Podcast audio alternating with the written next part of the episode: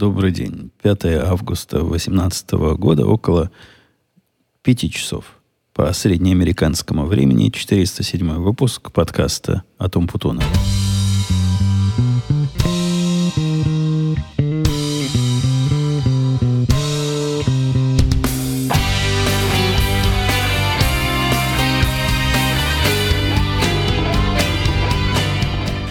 Посмотрел на дату и вспомнил, не то, что он подкаст не записывал какие-то там 2-3 недели. К этому нам не привыкать. А то, что август месяц на дворе, и не помню, делился я с вами или нет, что подписался я на CR Заметьте, это не RTV, а CR TV. Это такая интернет-платформа, на которой э, относительно консервативное телевидение размещает свои разные программы. Собственно, подписался, подписался я, простите, для одного шоу. Я даже не знал, что подписка на это шоу будет подпиской на все это телевидение. Поэтому всю эту историю, по-моему, рассказывал. И ожидаю я с мая месяца, что, в общем, уже давно. Чашка мне должна прийти, такая фирменная чашка подписчика. И вот на сегодня, не на сегодня, а на 1 августа я собирался им очередной раз напомнить. Странная какая-то там система, но я не верю, что это какой-то развод населения. Поскольку население, которое платит 99 долларов в год, чтобы просматривать программу, которая интересна, платит, понятно, не за то, чтобы получить чашку. Однако чашка такая смешная. Ее можно в Твиттере выложить и, и похвастаться. А любит Краудер, этот автор этой программы, выкладывать, пере, перетвичивать, репостить твиты, где его слушатели эти чашки рядом со своими пистолетами фотографируют. Как раз сегодня я такую видел. Короче, мог бы я попасть в его ретвиты, но чашки нет. Написал еще одно письмо. Последний раз, когда я писал, они извинились, сказали, чувак, вот тот, э, который рассылает чашки, как-то забыл про тебя. Поэтому мы ему еще раз напомнили, дали твой адрес. Уж через две недели точно придет. Это было примерно пять недель назад. Вы видите, я терпеливый. Пять недель подождал и напомнил еще раз. Поглядим, придет когда-нибудь мне краудеровская чашка или нет. Увидим. Это, это в темах у меня не было. Это я на дату посмотрел, вспомнил, что вот такое безобразие случилось. А что у меня было в темах, это, конечно, поездка. В прошлом году мы пропустили поездку. Я не помню, что мне помешало. Что-то там с работой такое было, что вообще нельзя было летом в отпуск никак уйти работу все работал. Да и коллеги не особо в отпуск в прошлом году ходили, как-то навалилось. А в этом году попроще стало, по поспокойнее. Те проекты, которые мы собирались выкатить, они уже выкачаны, идут на автопилоте. Ну, то есть пришли в состояние, когда приходят новые заказчики, приносят новые деньги, а мы только радостно потираем руки и складываем деньги в глубокие кошельки – Хотя, конечно, не все так идеально. Тут трудно сказать, где, где плохо и где хорошо. Как говорил один мой работник, есть баги, есть зарплата, а тут есть э, проекты, есть зарплаты. Так и живем. К моему приезду, проект, о котором месяцев шесть у нас тут э, неспешно разговоры шли, заказчик месяцев шесть назад возбудился, говорит, хочу вот это нам надо прямо, надо срочно сделать. Мы вам предоставим данные. Э, данные не предоставил, но сказал нам, как эти данные взять. Я, если не ошибаюсь, эту историю как-то вам намекал. Мы посмотрели, как их брать, и ужаснулись. Чтобы эти данные взять, надо при, притвориться заказчиком, нарушить 33 правила, 33 э, регуляции локальных. И, и вообще опасное дело. То есть мы бы мы хотели бы помочь и выступить от его лица, но совсем-совсем регулятор это не любит такой фальсификации личности. Мы объяснили все это заказчику, и последние шесть месяцев он худо-бедно пытался сам эти данные взять и нам отдать. Вот если они их взяли и нам положили, то это уже не наша ответственность. Мы уже просто работаем с тем, что заказчик нам дал, а откуда он их взял, у нас голова не болит. Мы им не притворяемся, мы просто ему, то есть заказчику, оказываем сервис – все эти шесть месяцев они эти несчастные три файла пытались с одного места взять в другое положить, и, и вот смогли. Примерно месяц назад смогли, а в мое отсутствие сильно активизировались и говорят, ну, сколько ж можно ждать? Мы уже полгода назад проект начали, а вы нам ничего еще не выкатили. Пожалуйста. Совершенно новая система, которая вообще считает э, совсем, на мой взгляд, бредовые параметры. Ну, сравнивает э, строчки одного файла с строчками другого файла и смотрит, насколько они похожи с точки зрения бизнес-параметров – я даже не очень понимаю, что это, что таким образом проверяется. То есть так примерно понимаю, в каких ситуациях может быть расхождение. Но занимаемся мистикой. А о том, чтобы там какие-то существенные различия были, никто не слыхал. То есть теоретически такие случаи бывают, но на практике никто пока не замечал. Это будет один из тех анализов, который будет довольно сложную работу там внутри производить, потому что Данные хоть и похожи на другие, и в лоб их сравнивать невозможно, надо разные э, прикидки, откидки, э, чувствительность там занижать, там повышать. Свои, свои задачи. Но в результате он не будет генерировать ничего, потому что никогда ничего с этими данными плохого за всю наблюдаемую историю не происходило. Однако есть такое, такой регулятор, который требует. И я, конечно, по своей Эм, натуре хитрая предложил нашему начальнику не делать ничего настоящего, а просто генерировать пустые отчеты. Но с точки зрения конечного результата это будет одно и то же. Как сложная программа, которую я буду писать, наверное, с месяц, так и пустая заглушка будут ровно одно и то же производить. Но нет, нельзя. Ну, я с самого начала знал, что это шутейная идея, такая шутка с долей шутки – но требуется. Есть такое положение, требуется проверять. Доверяй, но проверяй. Хотя, как выше сказано, проверять там а, особой нужды и нет. Так вот, ехали мы тысячу миль в отпуск. В этом году отпуск был. Тысячу миль в одну сторону, тысячу миль в другую сторону. Как обычно, я это делаю в два перегона.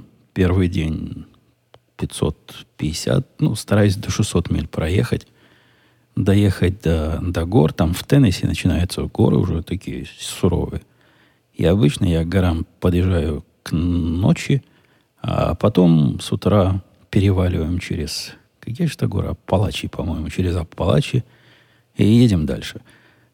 Почему у меня так построено? Ну, во-первых, я же не робот, чтобы 20 часов машину вести. Не 20, 15 часов машину вести подряд.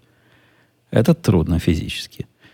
Во-вторых, мне всегда идея ехать эм, по горам и по серпантину, соревнуясь с грузовиками на относительно узкой дороге, еще и ночью не казалась такой уж разумной идеей, особенно когда я в прошлый раз туда ездил, а всегда ездил туда на Хаммере. В этот раз я ехал, первая далекая поездка на Гранд Чироки, и вы знаете, разница просто, не скажу, как небо и земля, но разница большая. Совсем-совсем чувствуется, насколько эта машина управляется лучше, спокойнее, и насколько я меньше устал от... Пере... Первый перегон я вообще как огурец приехал. То есть обычно я к ночи у меня уже и руки отваливаются, и спина болит. Хотя и сиденье в Хаммере было удобно, и глаза выпучены от э, непрерывного смотрения в дорогу, и нога, которая педаль нажимает, болит. Здесь как будто бы на работу съездил, как будто бы 40 миль проехал, а не 600. При этом в пути я еще попал, мы, мы всей семьей попали, расширенной семьей. Ехали там мы с семьей, э, то есть нет, расширенная семья потом собралась, пока с ужиной семьей. Я, жена и дочка, вот это, вот это наши три гада, попали в жуткий ливень. Такой ливень, в котором машины включают аварийные огни, то есть не видно вообще ничего.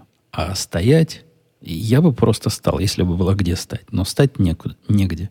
Дорожка узкая, все пытаются как-то ползти, и стоять смысла нет, поскольку дожди эти там в предгорьях, они могут днями идти. И мы, наверное, часа четыре ехали под таким дождем, ну, не ехали, плыли, что, конечно, нашу время прибытия наше в гостиницу не улучшило. Планировалось к 8 туда приехать, мы к 11 примерно, к 10.30 в 11 только приехали, но это исключительно из-за из-за плавания вместо езды. И даже в такой ситуации, когда не видно, плывешь и дорожка узкая, а грузовики пытаются тебя все равно обгонять, в этой машине ездить было гораздо спокойнее, чем в Хаммере. То есть есть что-то в этих современных автомобилях, которые заточены под удобство водителя, под удобство управления и как-то предсказуемо себя ведут на дороге. Приятно. Поездка была приятная. Я не почувствовал, кстати, особой разницы вот в мощности. Эта машина мощнее, чем Хаммер. То есть она по мощности примерно одинаковая, но по какой-нибудь удельной мощности, к массе, там, килограмму э, веса, она мощнее. И чувствуется она в обычных условиях как более, гораздо более шустрая. На больших дорогах это не особо ощущается. Ну, разогнался до 75-80, несешься себя как, как ненормальный. Э, едет она на восьмой скорости, а Хаммер, там, по-моему, пятиступенчатая коробка ехал. При этом на пятой скорости. Разгоняется несколько быстрее, но то есть заметно быстрее. Но, опять же, на практике это не особо ощущалось. Там разгоняться не нужно было. Надо было в основном ехать прямо. Все время прямо-прямо и так тысячу миль. Когда я сказал, что расширенную семью, мы туда поехали втроем, а мальчик со своей подругой полетели на самолете. Прилетели они в Чарлстон, городок рядом с нашим островом, и там их забрали, что добавило примерно наверное, часа полтора такой крюк получился по дороге. Кстати, вот эти все карты современные, что Google Maps, что Apple Maps, что все остальные, как-то не очень рассчитаны на нестандартное использование. То есть, если мне необходимо добавить точку остановки в, середине, разные продвинутые GPS-программы давно это умели делать. И умели понимать, что ты, что ты, о, чем, о чем ты просишь. На Google Maps, когда ты говоришь, хочу вот отсюда на остров попасть, а потом пытаешься в середине вставить э, вот эту точку промежуточную, это не так просто сделать. Можно, но совсем-совсем не так просто. А уж задача, которую я пытался решить, ну, простая задача. Еду, у меня пробег тысячу миль, я хочу где-то где-то через 600 миль найти в себе пристанище. Вот, казалось бы, не такая уж редкая задача. А решать ее приходится и ручным способом. То есть на глазок смотришь, где примерно будет 600 миль. Ну, вот тут. Тыкаешь, ставишь там птичку. Пытаешься посмотреть, сколько от этой птички до от того места, куда ты ехал. Тоже не просто посмотреть. Необходимо перекладывать маршрут до этой птички, чтобы убедиться, а, не там поставил, слишком мало или слишком много. Приходилось несколько итераций таких производить, и, да, есть им куда расти. Наверное, это сценарий, когда ты хочешь точку останова себе поставить через какое-то количество часов или через какое-то количество миль. Не такой, может, и э, популярный случай использования, но хотелось бы какой-то дружественности интерфейса. Так вот, мы два, на, на полтора-два часа задержались, забирая компанию моего мальчика, приехали на остров. По-моему, еще даже светло было. Хотя, хотя зуб не дам. Но все равно на остров раньше четырех часов приезжать нельзя. Можно с четырех, с четырех и позже. Обычно мы к десяти подгребаем. Где-то так и, и в этот раз приехали, несмотря на все лишние заезды. Посетили нашу виллу, посмотрели. В этот раз мы виллу сняли. Никогда мы там вилл целых не снимали. Обычно это были такие, ну, как э, кондо, таунхаусы, что-то такое почти пролетарская. Э, собственно, к жилью на этом острове при отдыхе у меня э, высоких требований нет. Ну, чтобы все поместились, хорошо бы. Каждому по кровати, хорошо бы каждому по комнате. Из участников хорошо бы. А так, тут, что там? Это пляжный домик. Ну, живешь там и живешь. Какие такие требования? В этот раз такая вилла была прямо... Заблудиться можно. То есть трехэтажный домина на, на столбах, с, причем, несмотря на то, что на столбах, вот этот первый этаж, который на земле, он тоже настоящий. Там, кроме гаража, еще куча разных помещений. Второй третий этаж жилые. Каждый из этих этажей, на мой взгляд, не, неоправданно большой. Слишком много места.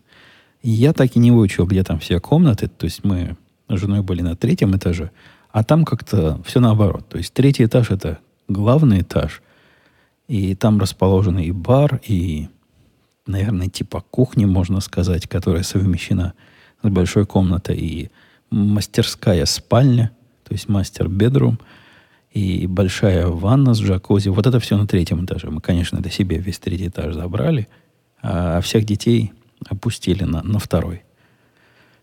Так что я знал, что там, по-моему, на, на втором этаже то ли три, три, наверное, три спальни. Хотя вот зуб не там, может, и четыре. Комнат много, дверей много, все куда-то ведут. Сложной конфигурации дом оказался. Ну, хороший. Нам, нам понравился.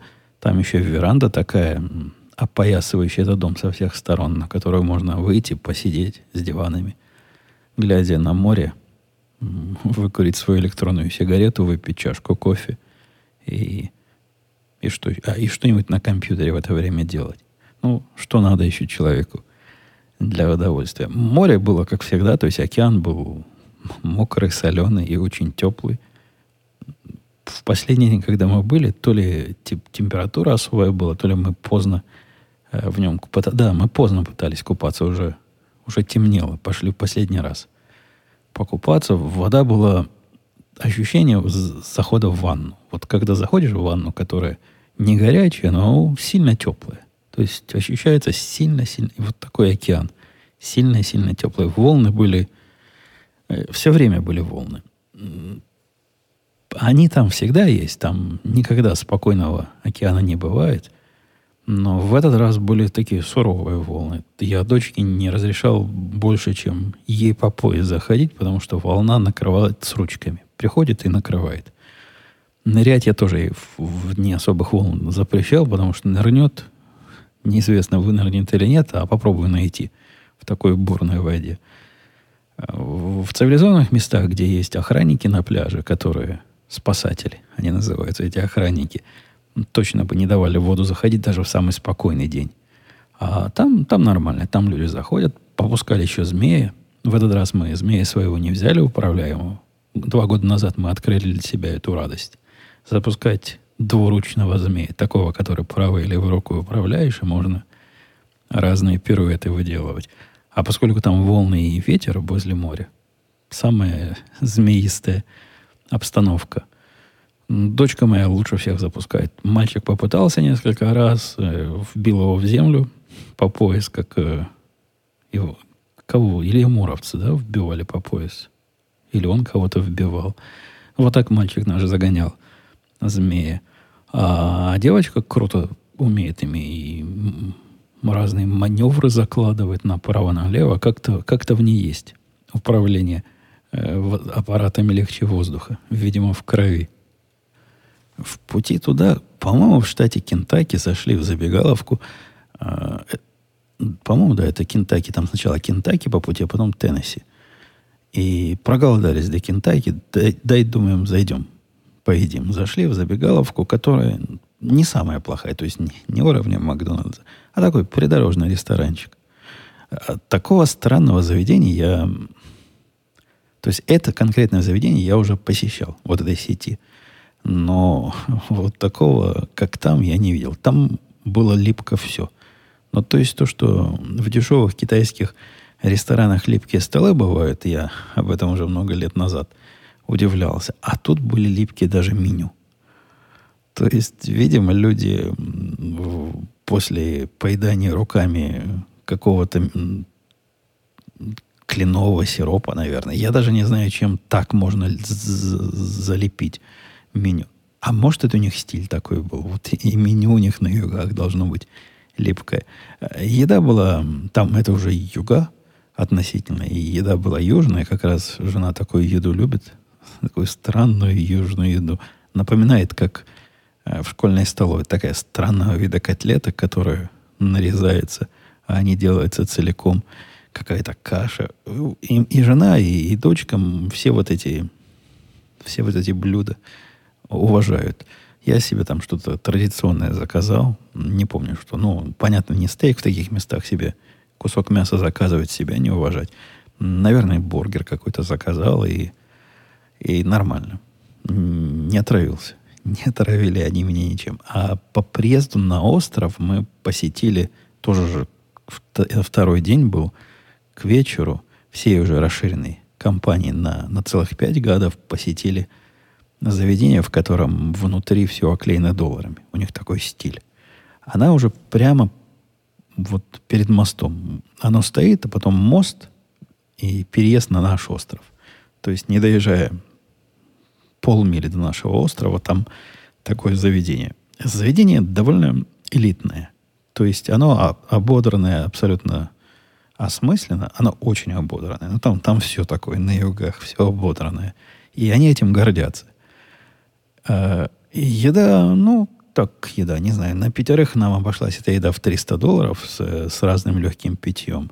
По-моему, она не стоила столько, хотя, ну, разные, разные морские э, блюда. Там в основном все по-морскому. Ну, приехав на берег океана, заказывать себе кусок мяса, это как-то странно. Надо что-то, какие-то устрицы, какие-то мидии, какие-то крабы и, и всякое прочее такое. Ну, а гады морские как-то традиционно стоят больших денег, чем мне казалось бы адекватно за них платить. На острове был ресторан, у него тоже раза в два, в три сходили. Такой тоже с понтами, и где надо ждать по 40 минут, пока тебя посадят. А потом тебе очень-очень, очень неспешно обслуживают. Ну, с другой стороны, это отпуск. Там спешить некуда. Э, сидишь себе, тебе еду приносят, если принесут. Потом ты еще полчаса ждешь, пока официантка вернется, принесет счет – это не, дело не, не в качестве обслуживания. Я читал отзывы на этот ресторан на, на Елпе. Ругали сильно, что, мол, неужели не могут больше официантов набрать? Не-не, так задумано. Я точно вам говорю, так задумано. Мы никуда не спешим, и вы никуда не спешите. Вот сидите э, над самым над самым океаном, смотрите в окошко, наслаждайтесь, а, а мы к вам когда-нибудь подойдем.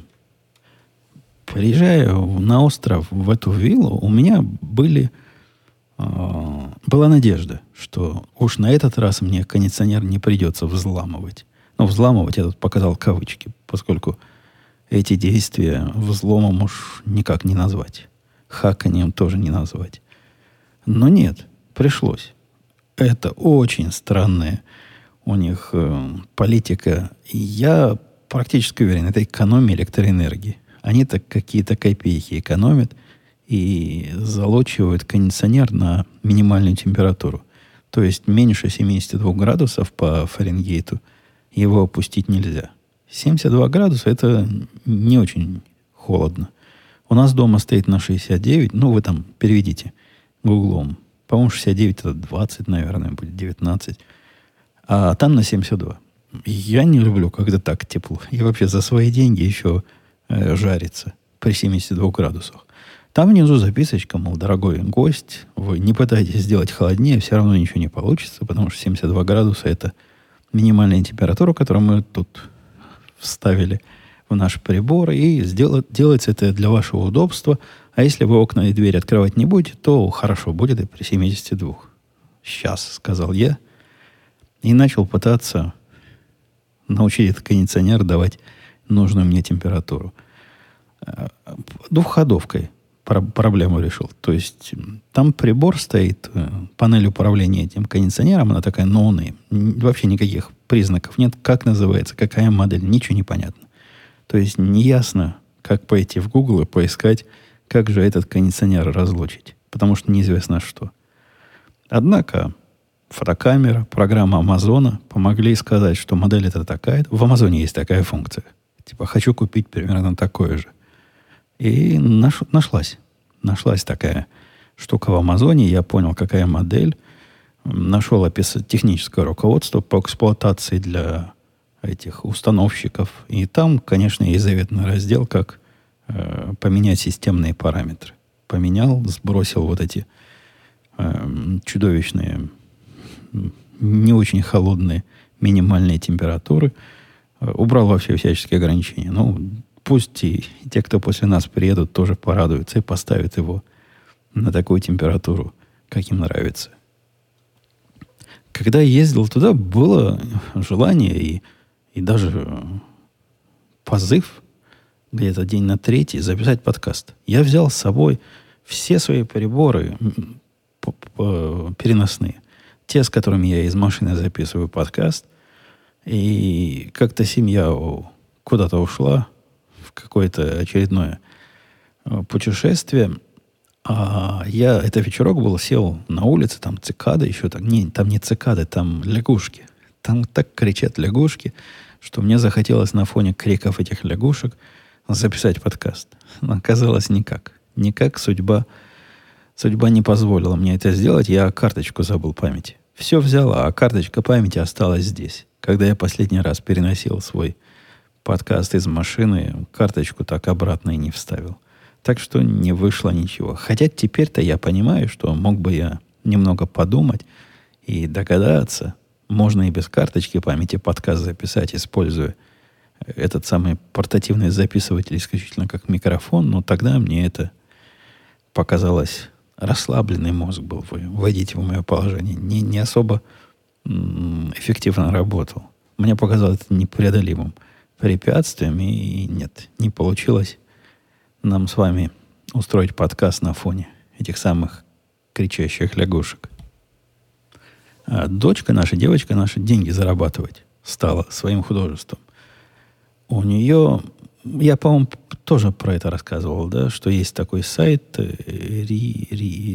Rebuildable, по-моему, что-то это на R называется, где разные художники выкладывают свои произведения, а желающие могут их получить в виде э, чашки, где это произведение напечатано, нанесено майки, э, по-моему, для мышек, вот этих ковриков. Там много на что можно э, это самое накладывать.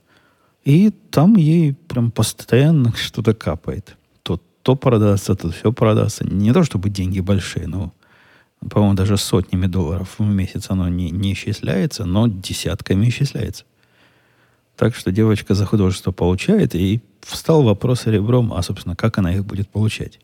Мы когда заводили, привязывали вот ее э, аккаунт э, в этом сервисе, надо было какому-то PayPal. Я к своему PayPal привязал, и теперь дочка запросила, говорит, отец, хочу, хочу денег. И я заработал ему отдавать наличными. Вначале отдавали наличными. Но как-то оно не то. Хотелось бы, чтобы по-настоящему своя карточка была, вот на нее все бы приходило. А карточки для сопливых здесь, то есть тем, кому меньше 18 лет, это не положено. И найти какие-то обходные пути к этой карточке, которую детям э, можно завести, тоже непросто. Я по разным банкам... Мне казалось, должна быть какая-то такая программа. Родители плюс ребенок, и вот под присмотром родителей ребенку карточку дают. Нет, не так это распространено, как мне казалось бы логичным. Нашел в одном банке, называется Capital One, э, такую штуку, называется эта штука то ли детская card. Это не кредитная карта, а дебетная карта, которая привязывается к счету родителя – а родители может, значит, со своей стороны туда деньги как-то переводить, а у ребенка будет своя настоящая пластиковая дебетная карта, которая, ну, карта и карта. Можно все по ней делать, как по обычной кредитной дебетной карте. Такой процесс сложный оказался. Завел я эту карточку. Но это хищниками, как говорит Бог, для чужих сделано. Очень сложно. Они не смогли решить, в каком месте надо контроль устраивать. Я, как родитель, эту карточку вижу, сделать с ней ничего не могу. И даже посмотреть не особо могу. А девочка со своей стороны видит как бы другую часть, э, ну, в интернете, в их программе, про эту карточку, не, не такую, как я. И как бы она ей может управлять, но в какой-то момент она неявно требует моего согласия. Какие-то определенные действия. Например, вложить чек, я должен где-то там у себя нажать кнопочку.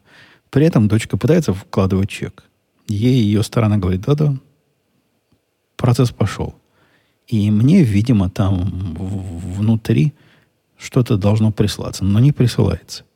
То есть, если мы свои действия вручную не скоординируем, девочка не скажет, я чек вкладываю, а я не пойду там у себя и не поищу, где пришел запрос на а, на, на подтверждение этой операции, то ничего не произойдет. Как-то совсем-совсем не додумано. Кроме того, служба поддержки оказалась просто поразительно без, беспомощной в этих вопросах. Видимо, для них это какой-то продукт для Capital One банка. Либо экспериментальный, либо очень редкий. Но при звонке туда найти человека, который даже знал бы, что у них такой продукт есть, это еще та задача. Первый раз мне пришлось службы поддержки потребовать начальника э, вот этой группы. А начальница тоже не знала, о чем я говорю, и считала, что я придумываю, и нет у них такого сервиса. Я уж предложил ей фотографию карточки прислать. Но вот э, начальник второго уровня, да, как-то знал и перевел меня в ту группу, которая понимает, как помогать. В конце концов разобрались, но это странно. Они продают продукт, про который сами мало что понимают, и какой-то он наполовину сделанный. Тем не менее, дочка этой карточкой пользуется во все свои художества, продает. У нее там новая, новая линия доходов открылась. Люди ее находят и просят нарисовать татуировки. То есть она не на людях рисует татуировки, она свою графику им адаптирует под запрошенную татуировку, они татуировки на себя наносят и сами ей платят сколько хотят. Я вам скажу, татуировочный бизнес по сравнению с продажей чашек оказался гораздо более выгодным.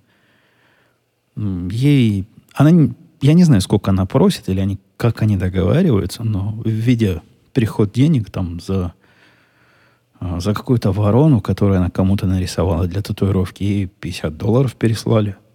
По-моему, хорошее дело. Ворона она быстро рисует. Так что да, постоянно приходит, и вот татуировки это, это наша э, новая, новый хит наших продаж. Перед э, самым отъездом я за три дня до отъезда, по-моему, может, чуть больше, чуть меньше, приобрел себе новый пистолет, о котором я, за которым я какое-то время охотился. Пистолет охотился обычно с пистолетом, а не за пистолетом. Но тут я охотился за пистолетом. Это относительно новая модель Сига, которая называется P365. Э, люди, ну, сам, сам Сиг называет ее революцион, революционной моделью, поскольку при суперкомпактном размере он может нести в себе 10 плюс 1 этих картриджей, ну, патронов, зарядов. Ну, 10 плюс 1. 11 раз можно из него выстрелить. При том, что размерчик у него такой, при котором ожидаешь 6 плюс 1. Как-то они смогли особым образом магазин спроектировать, где патроны стоят не в один ряд, как обычно в компактных, этих суперкомпактных бывает, а, пистолетах, и не в два ряда, как бывает в, в полноразмерных и среднеразмерных, а, а как-то в полтора ряда. Запатентованный магазин. Никто такого особо и не делал до этого. Да не знаю, будет ли кто делать. После этого э, найти его трудно. То есть трудно до уровня невозможно.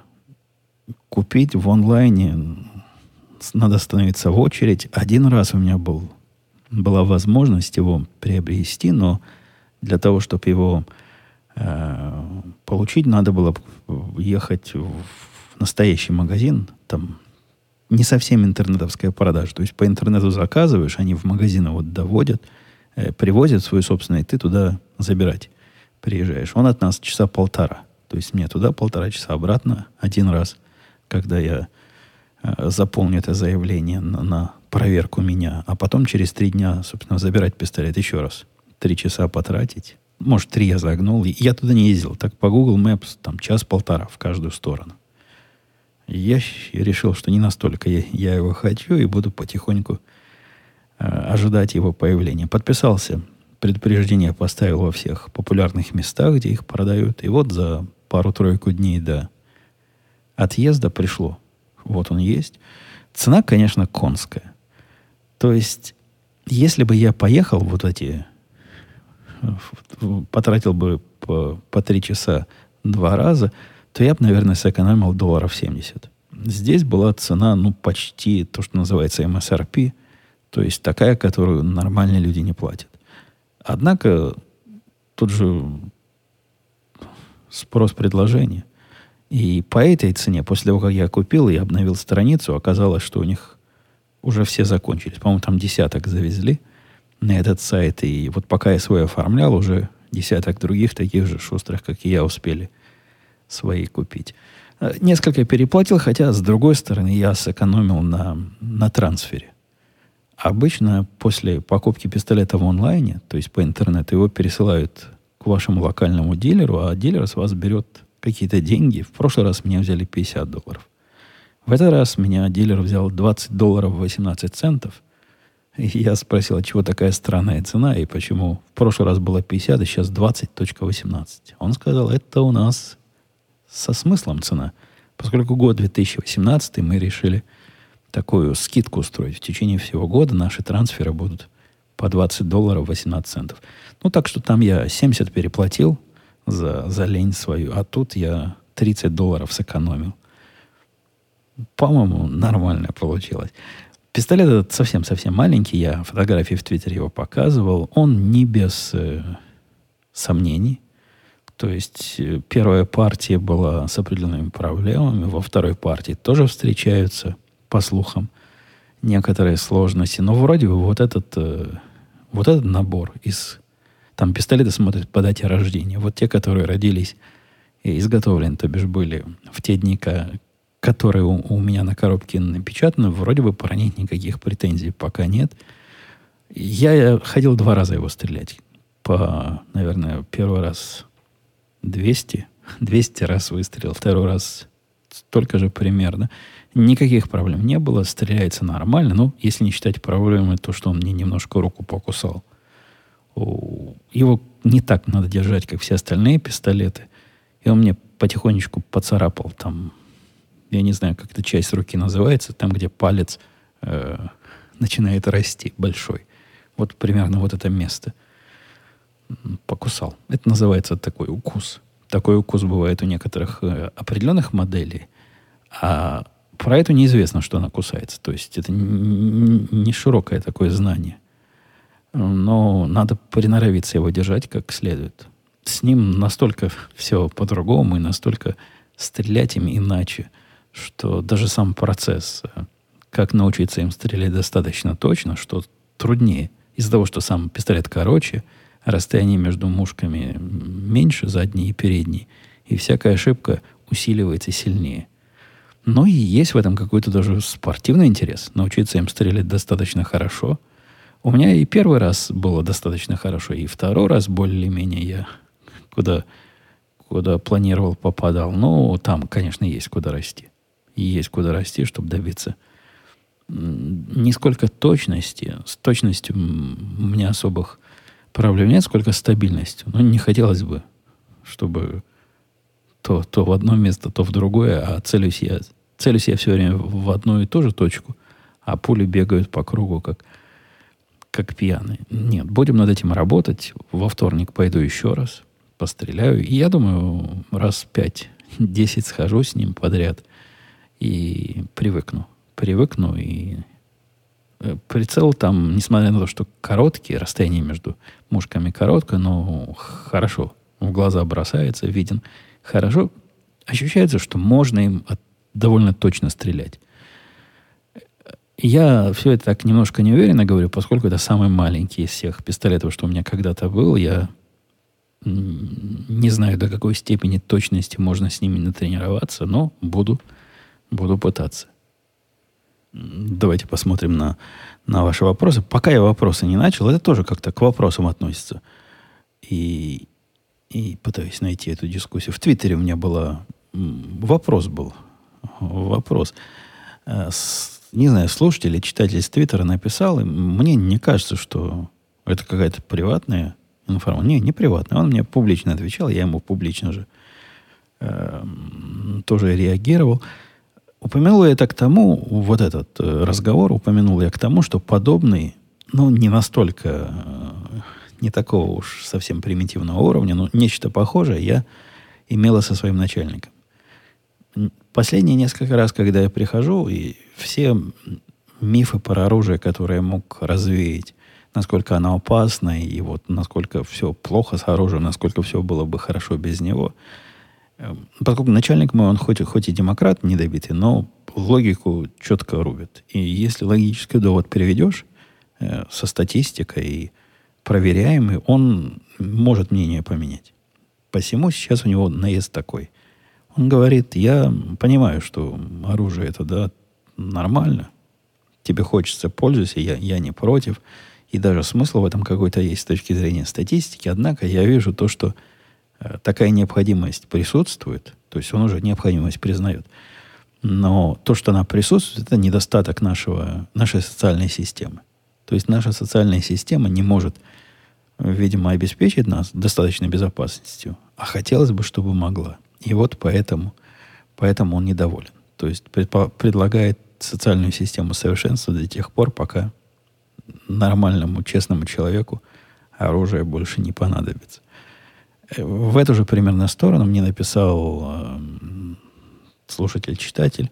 Евгений писал, можете пофантазировать на тему, какой будет Америка, если завтра утром всем проснуться, а оружие в США будет только у армии и полиции? Какой будет страна? Я не сразу понял, на, на что он намекает. Сказал, что, наверное, будет более опасное для жизни, потому что, ну, как, как оружие исчезнет? Вот если бы оно исчезло у всех, знаете, есть такие фантастические романы, проснулись, а все оружие превратилось в прах. Это был бы интересный мысленный эксперимент, но тут же она остается только у армии и полиции, и невысказанная за кадром, э, ну как, как такое может быть? Это значит, все жители сдадут оружие. Ну, или изъять как-то это оружие. Неважно. Это оружие пропало у жителей. Однако попробую изъять его у преступников. Там я дальше попытался понять, имеет ли он в виду, что у преступников-то оно останется, поскольку как у преступников его изымать-то эффективно. И он согласился, да, говорит, у, у части преступников останется, но это не важно. Главное, у, у честных граждан не будет. А дальше на эту мысль развил, казалось бы, в неожиданную сторону, но если, если вдуматься и вспомнить все мои разговоры с либералами на эту, по этому поводу, то они тоже часто нечто такое странное приговаривают. Сказал читатель, слушатель, а что если бы хотя бы половину тех денег, которые платятся за оружие и амуницию, отдать полицейским, бедным людям в Америке и даже в Африке, может быть, все было бы и неплохо. То есть, видите, какая интересная логика. Сначала они заберут у меня оружие. Ну, потому что... Потому что правильно. Оружие должно быть только у армии и у полицейских, но и у бандитов. Потому что у них не забрать, а у меня можно. А потом, после того, как они у меня заберут это оружие, они с меня же еще половину тех денег, которые я до этого тратил на оружие, заставят платить каким-то босикам в Африке. Интересный ход мысли. И я не очень понимаю, почему эти э, части логического измышления связаны. То есть, ну, ты, мы же тебе половину оставили, тех, что ты тратил раньше на, на оружие, на свое. Ну, а вторую половину, хочешь не хочешь, а положи и отдай на, на бедным людям в Африке, чтобы всем было хорошо, ну или в Америке. То есть сначала изымем немножко оружия, а потом, видимо, изымем часть денег при помощи, как это реально можно сделать, какими-нибудь налогами. Я не знаю, как и почему у автора этого вопроса такие связи между оружием и потом э, всеобщим доходом всякого босиковатого населения от того, что у меня этого оружия не будет. Давайте я настоящие вопросы посмотрю. Тут э, Николай спрашивал. Евгений, добрый день. Большое спасибо за подкаст. В связи с участившимся у нас в России случаями заведения уголовных дел по оскорблению чувств верующих, хотелось бы узнать, как обстоят дела с подобными случаями в США. Насколько я знаю, США более религиозная страна – и, возможно, народ более трепетно относится к своей вере. Хотя, с другой стороны, тот же сериал «Южный парк» позволяет себе очень много. Но это Биль о правах, дорогой Николай. Э, первая поправка. Я тут с вами всего больше про вторую, про право на ношение, на владение и ношение оружия. А первое это о том, что нельзя устраивать цензуру со стороны государства. И если уголовное дело – по поводу нарушения прав верующих, то это как раз, вот это как раз то самое, когда государство устраивает, запрещает тебе говорить то или иное.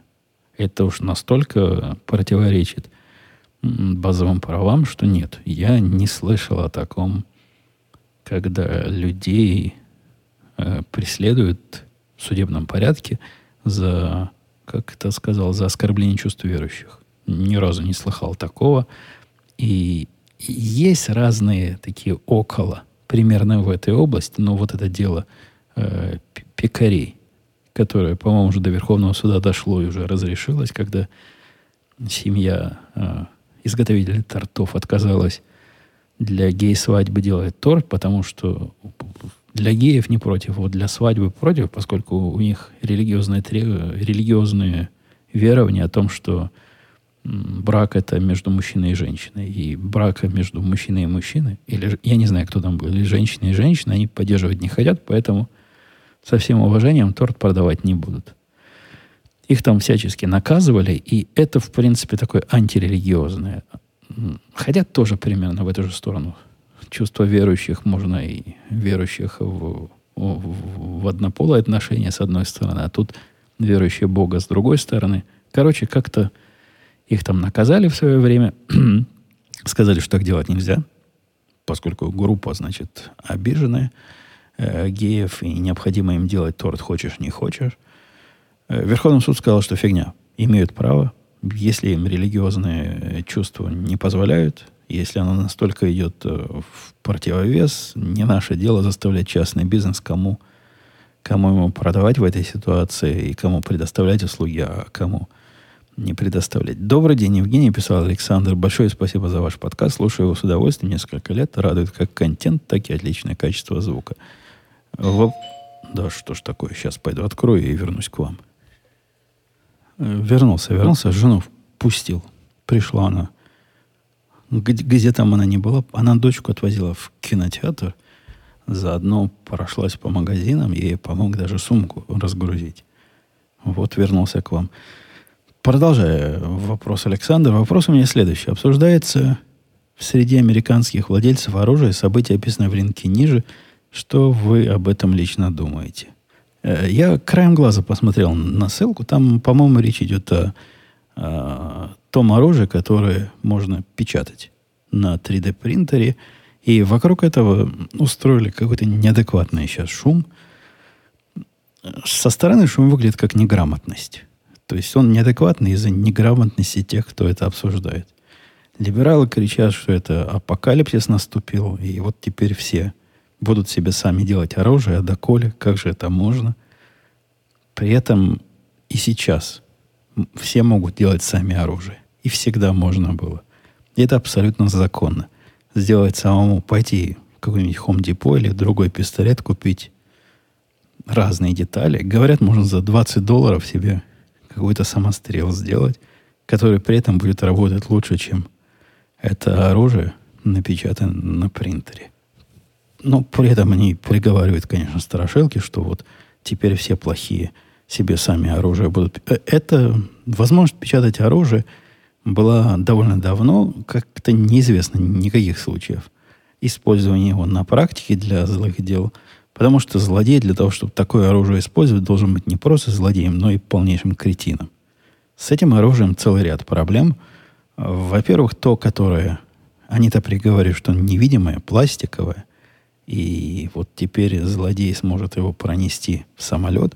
Ну, забывают при этом напомнить, что сами-то, сами, тот, чем он стреляет, пока пластика делать не получается, то есть вряд ли пройдет магазин с патронами или даже один патрон через металлодетектор, а оружие это стреляет один раз, в лучшем случае.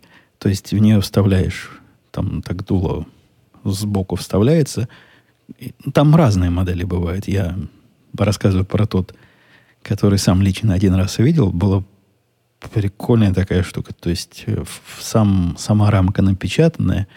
Там было дуло, э, ствол настоящий, только обрезанный так немножко, самостоятельно вставленный в, кусок другого пластика. Все это вместе соединялось. Резиночка использовалась вместо пружинки. Сам э, курок был тоже из пластика, но в ручку автор этого изделия напихал по весу какое-то количество металла, потому что он человек законопослушный, а по закону какое-то количество металла в напечатанном этом э, устройстве. Я его даже пистолетом не назову. Вот этом устройстве для стреляния с риском для жизни быть должно. Тот пистолет, что я видел, он выстрелил два раза. Один раз э, хозяин попытался выстрелить совсем слабым. Он, он стреляет такими 38, 38 калибра э, вот этими картриджами. Э, легкий такой самонабитый картридж э, он выстрелил, а при попытке выстрелить обычный 38 Special он развалился. Ну, так, совсем развалился. Стрелял он его из рук. Такой смелый чувак был, но он далеко от себя отставлял. Ну, хорошо, хоть не разорвался в руках, и, и то дело. Короче, с практической точки зрения, это ерунда полная. С точки зрения легальной, это вообще не про оружие, а про свободу распространения информации. А пытаются либералы запретить распространение вот этих схем, которые в интернете уже есть, но как теперь выгрузить их обратно из интернета – Э, странно звучит и просто очередная истерия э, на фоне непонимания того, чего они в очередной раз пытаются запретить. Тут ты разговаривать особо не о чем. И вот эти страхи, скоро мы сможем напечатать себе полностью, полностью автоматическое, полуавтоматическое оружие. Я хочу увидеть себя как, э, как относительно быстрое поле будет через эту пластиковую штуку пролетать, не разрывая ее в дребезги напополам. Да и не так это просто и дешево, как рассказывают э, пугатели с либеральной стороны. Во-первых, надо принтер. Ну, ладно, принтер недорого стоит. Там за тысячу долларов, говорят, можно купить принтер, который будет более-менее прилично печатать. Потом к нему надо купить расходные материалы, потом камеру для сушки, потом научиться и э, настроить его так, чтобы он что-то пристойное печатал гораздо экономичнее и проще просто пойти в магазин и купить оружие, которое будет делать то же самое, но не один раз и с меньшим риском взорваться у вас в руках. Здравствуйте, Евгений, писал Уан. Я бы хотел спросить вас по поводу вашего юношества, молодости. Вы рассказывали, что у вас рано завелась жена и дети. Как у вас получалось найти время на развитие проекта в нерабочее время? А как это? А, жена и дети типа мешают. Я понял. Я понял логику. Откуда у вас было столько усидчивости, самоконтроля, или вам это давалось легко? Э, ну, давай до этого момента, One, отвечу.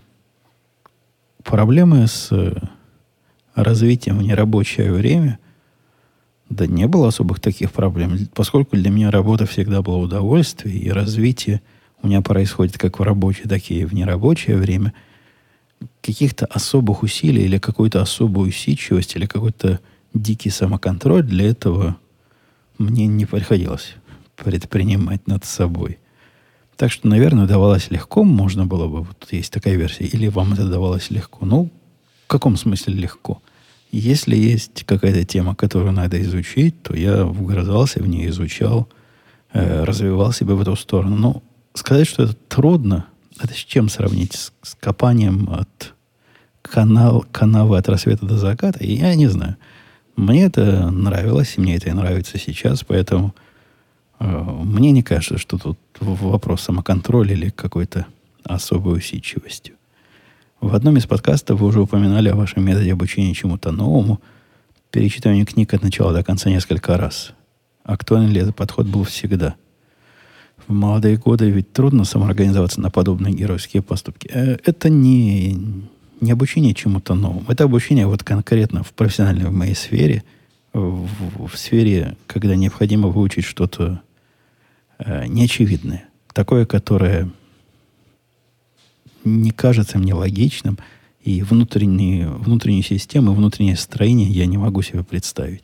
Обычно с опытом, когда я изучаю какие-то новые технологии, я пытаюсь в голове построить картинку, во-первых, какую проблему это автор решал, и каким образом я бы эту проблему решал, и как его подходы можно приложить к тем методам решения, которые я бы применял. Это сильно помогает э, представить, как, как оно, что там получится.